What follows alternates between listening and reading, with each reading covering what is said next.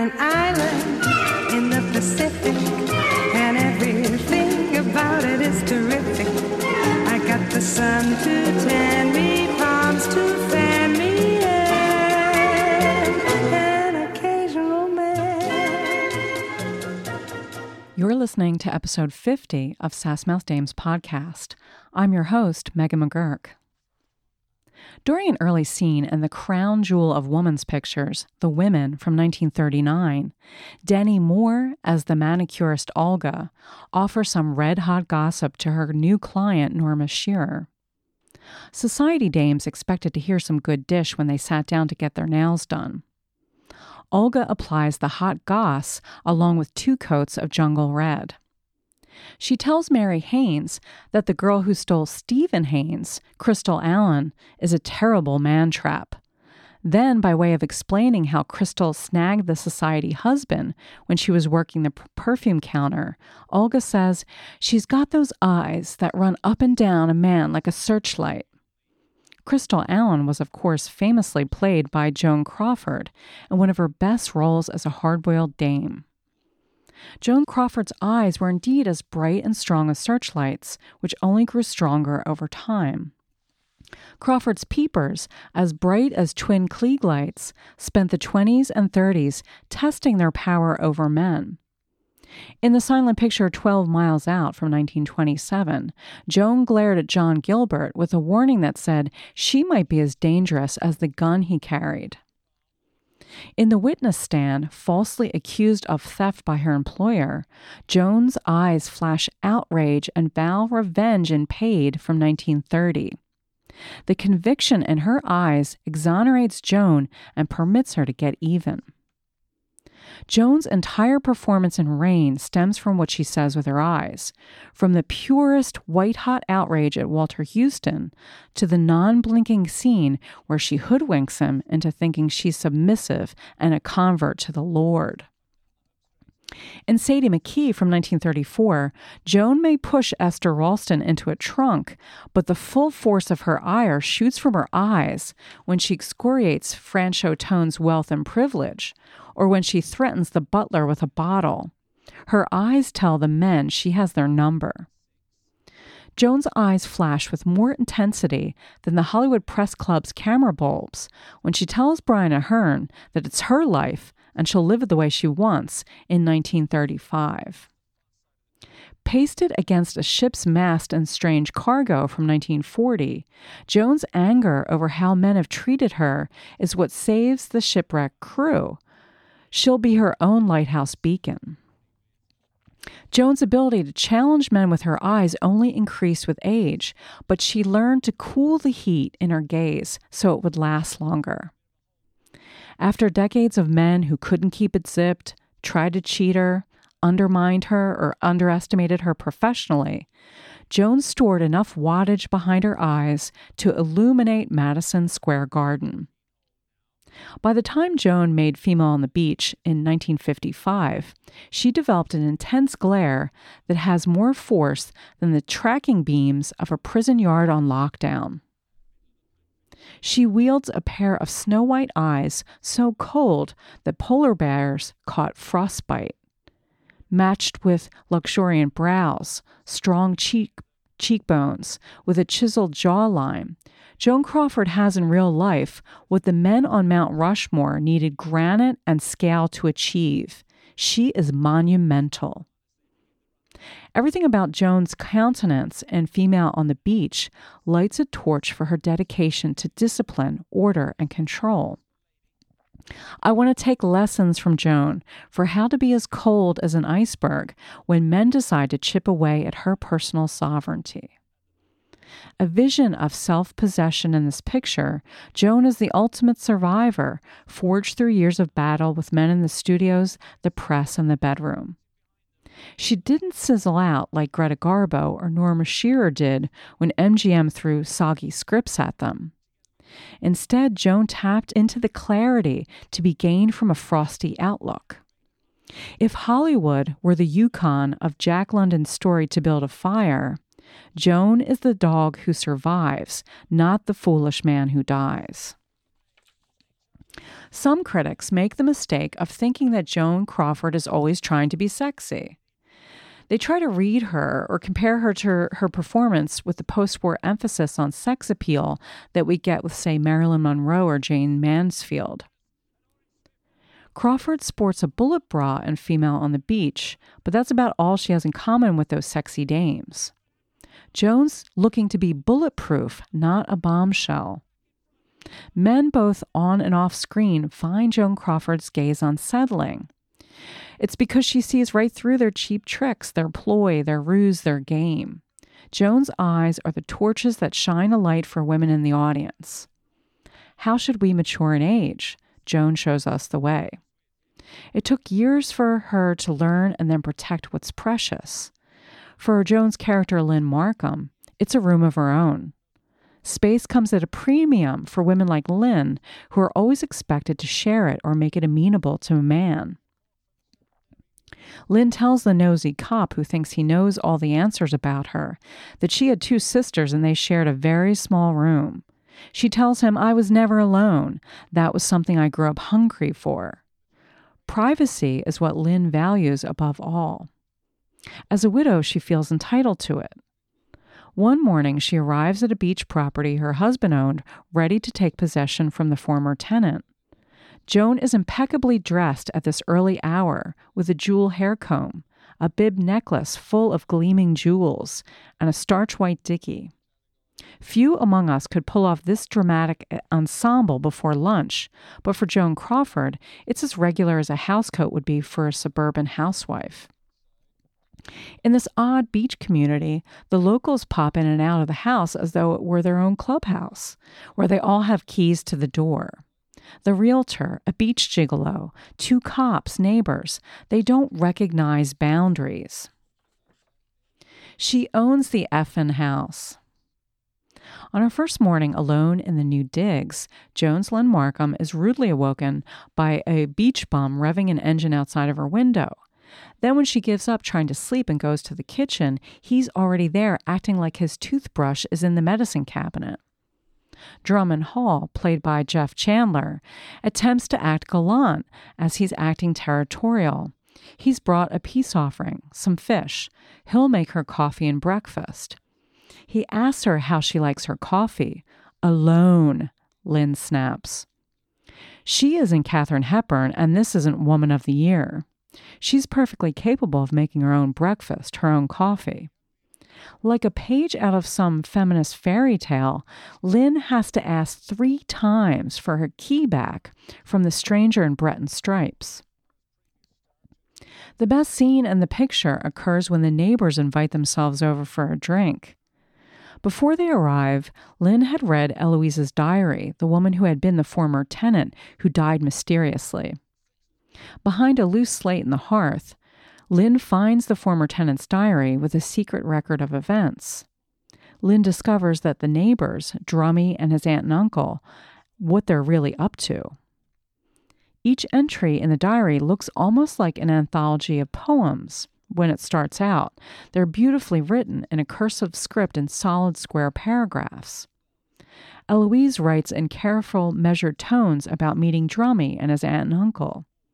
As the romance develops with the beachcomber, so do evenings together where she loses money at card games, and other times where she's asked directly for a loan. All the tawdry details slip out of Eloise's diary, which Lynn reads in horror. Then, as the diary fills with entries and the torrid love affair with Drummy unravels, so does Eloise's writing. The entries sprawl across the pages, filled with rambling stream of consciousness that describes her loss of happiness, power, and self. As months progress, Eloise's entries become long, rambling, and written in a really sloppy hand. The older couple have soaked her to the tune of $2,400, plus what she lost in the card games. Drummy has turned cold, and now she's told she must leave the house because the owner wants it back. Privately, Lynn cracks up after she reads this and weeps. From Eloise's diary, she realizes that she's just another pigeon for Drummy and his mates. We expect to see Joan pulled into their con game, or for Joan to play along while she secretly revises the plot, as she did with Jack Palance and Gloria Grahame in Sudden Fear, when she learned of her doom by the dictaphone recording. But here, Joan shows us the difference between a woman's private and public face. She may fall to pieces alone, but when it comes time to meet the guests, she is colder than Louis B. Mayer during a contract negotiation. Lynn Markham pulls herself together under an icy exterior, frosted white, in an asymmetric neckline party dress. She's not in love. She doesn't owe these people her time, so she lays her card on the table and calls their bluff. Well acquainted with the beach house, the aunt and uncle, played by Natalie Schafer and Cecil Kellaway, enter as though it were a pigeon coop stuffed with docile birds. Lynn greets them curtly in a Here's your hat, what's your hairy manner, with my favorite line in the picture. I'd like to ask you to stay and have a drink, but I'm afraid you'd accept. Natalie and Cecil are flabbergasted at being sussed out so quickly. They may have taken a thousand dames with their grift, but Lynn Markham is no easy mark. Lynn doesn't register their unmistakable surprise when she handles the deck with the facility of a Las Vegas croupier. Coolly, with a trace of a smile, she tells them that her husband was a gambler who taught her a thing or two about cards. When Drummy attempts to smooth things over and resume their evening together, Lynn throws a martini in his face. The best part, though, is in the execution because it looks like she throws an ice bucket in his face. Jeff Chandler is drenched to the bone. Minutes later, after she tosses it, the water is still beating in large droplets off his face. As are Lynn's words when she drags him I wouldn't have you if you were hung with diamonds upside down. Although there's something about the way Joan says hung that lets viewers know she's begun to think about him differently. Joan's costumes from Sheila O'Brien announce a woman who knows herself and knows how to set a tone, a mood, a look. Just like Joan in real life, her character enjoys dressing for the occasion. What do you wear to sit on the dock reading? Forget sweats or yoga pants. Joan wears an ice cream palette satin blouse with pristine white micro shorts, accessorized with a super skinny black patent belt. The belt is so thin that it's really only decorative, not for actually holding anything in. Joan is on the precipice of 50, looking like a much younger woman. Thighs don't lie. Are you cold? Put on a swing jacket over your short shorts and warm your gams by the fire.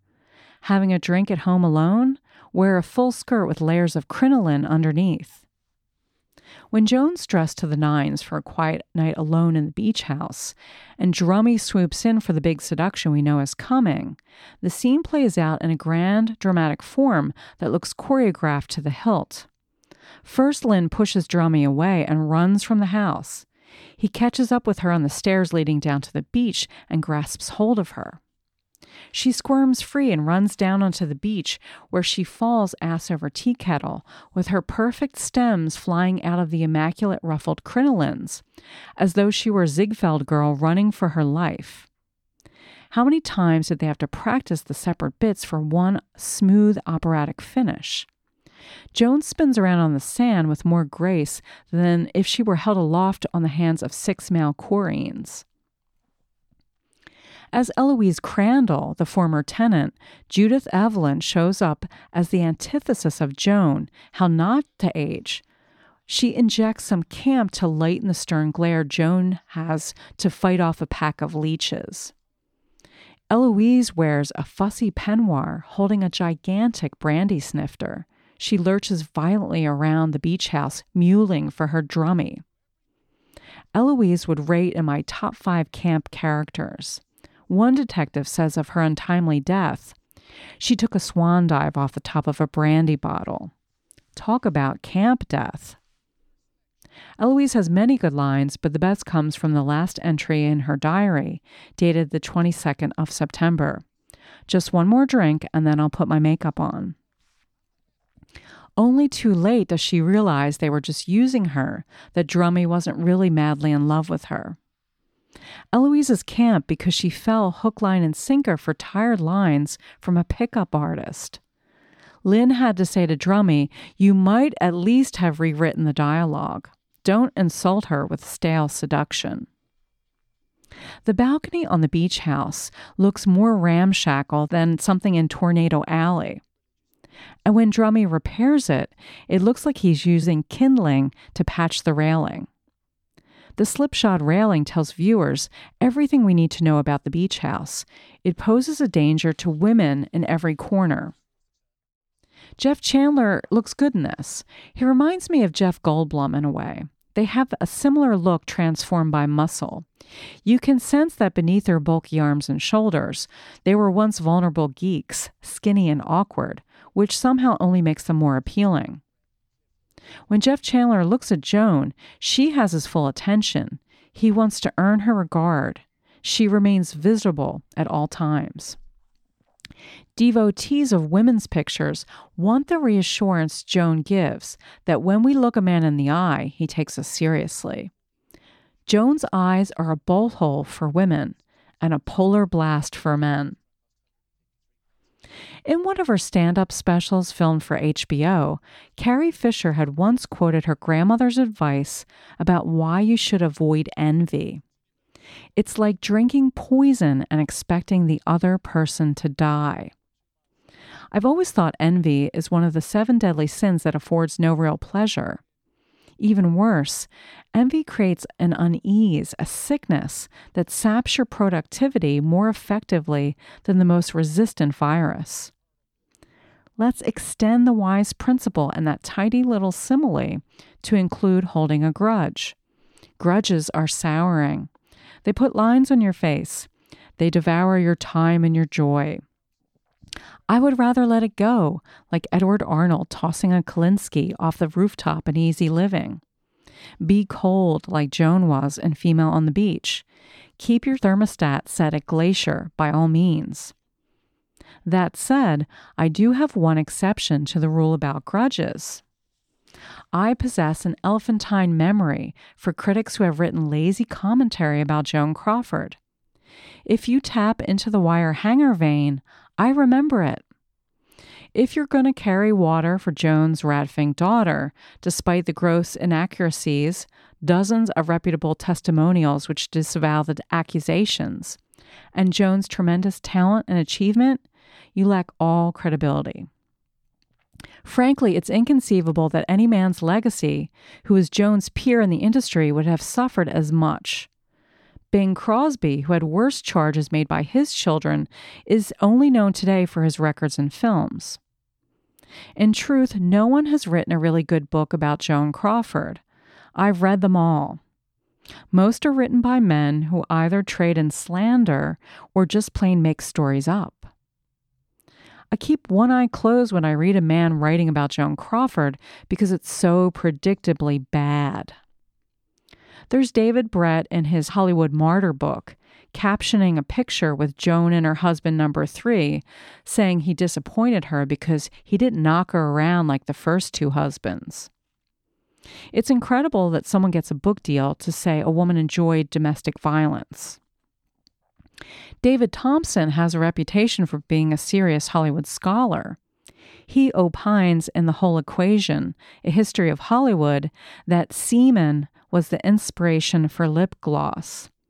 He goes on to graphic detail about Joan's lips, slick from going down on Louis B. Mayer. Right, because she had to sleep her way to the top. Fred Lawrence Guiles claimed in The Last Word that Joan enjoyed creating a schizophrenic look with makeup, where she would overdraw one eye. I've seen thousands of pictures of Joan and never more than one example of what he talks about. In probably the worst book about Joan, The Essential Biography by Lawrence Quirk, he slanders her by saying she was a glorified sex worker for MGM investors. And then he paints her as some lonely, saddled drunk that he couldn't bear to be around. Director Vincent Sherman characterizes Joan as an unhinged sex maniac in his book Studio Affairs for the simple reason that she initiated sex with him, got on top, and liked it. Some men don't like it when women make the first move, so why aren't we asking what's wrong with them? And then there's the guy that so many people like who began his chapter on Joan with a reference to Christina and Mommy Dearest. And that last one was only in 2018. Do better, men, do better. I'll close the episode with a brief passage from Joan's autobiography, A Portrait of Joan. On the eve of the new year, 1955, we were shooting Female on the Beach at Universal. At 1:30 p.m., production stopped and we gathered on stage 12 for a buffet luncheon. In Hollywood, on the day before Christmas and New Year's, shooting always stops at this time.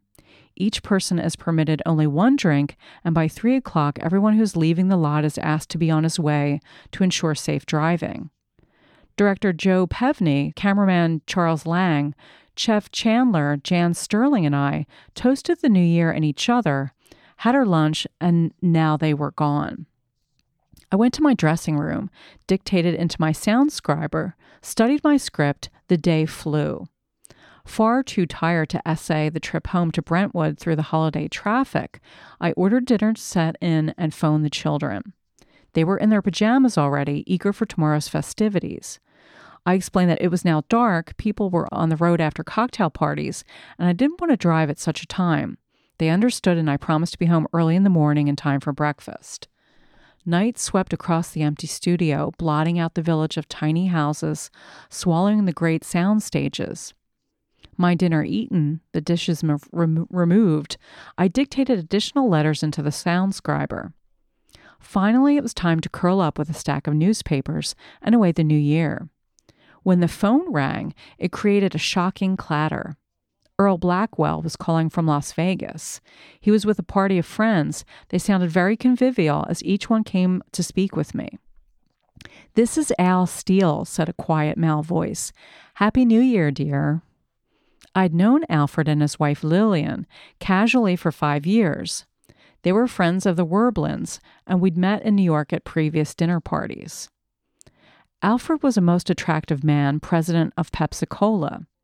He had been a football player and he looked it, solidly built, heavy muscled but graceful, with salt and pepper hair, a quick grin, and merry blue eyes. What had impressed me was the sense of power he conveyed so quietly, the tenor of his conversation. He was one of the best informed men I'd ever met, tuned to the world's turning. Exciting but quiet almost, for some reason subdued. Where are you, Joan? He was saying. What party? I'm in my dressing room.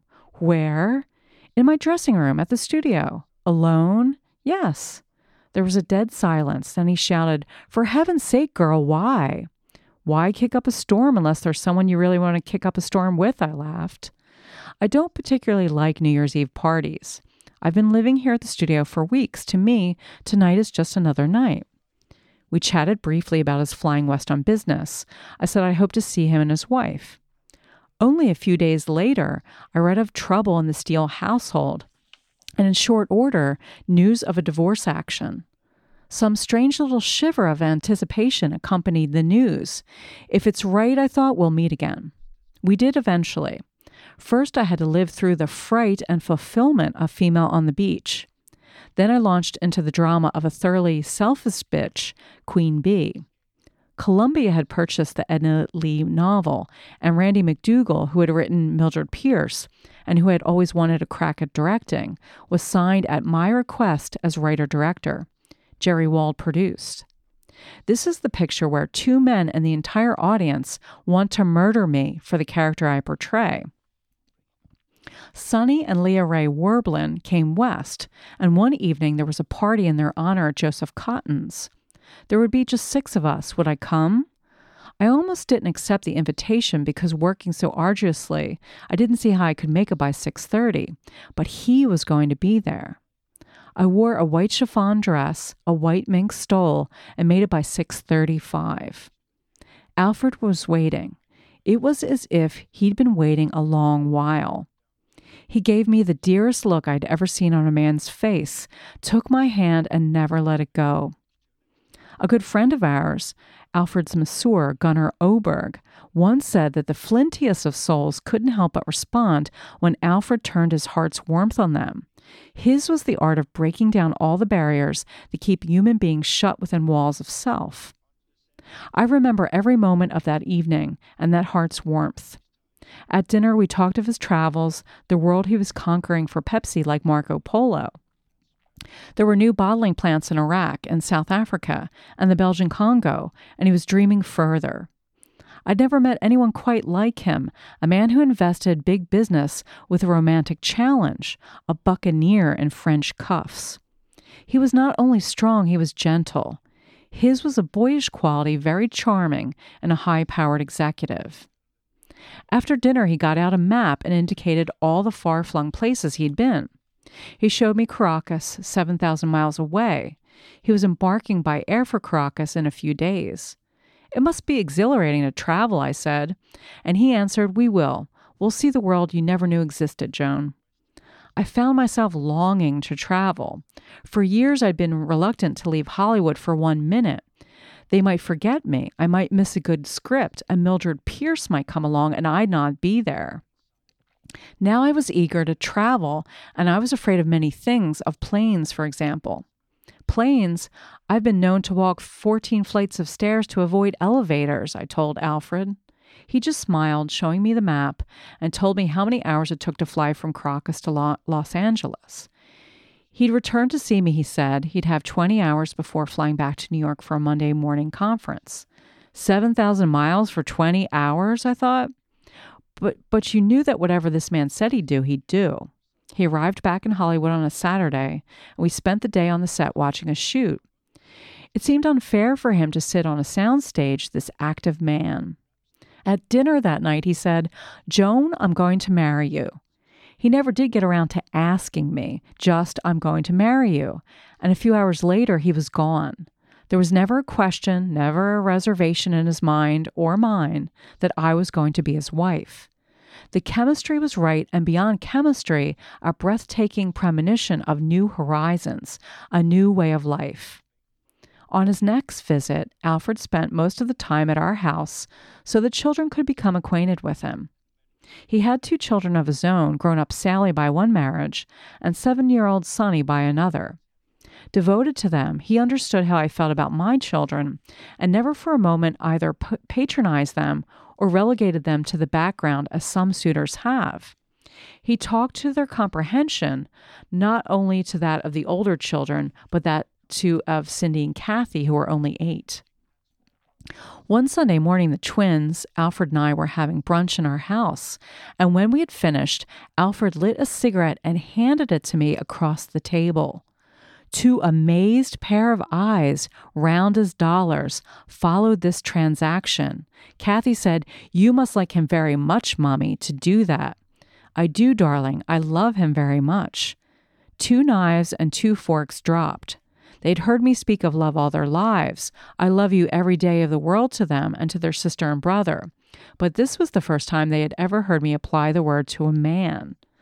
Alfred was darling. He said, I'm going to marry your mother. Do you mind?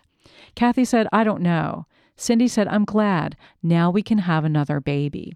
Darlings, I said, we've had all the babies we're going to have in this family. The next one will be yours. Thanks so much for listening. I'll be back soon with episode 51 on Joan Collins in The Girl in the Red Velvet Swing from 1955. Thanks so much. Bye.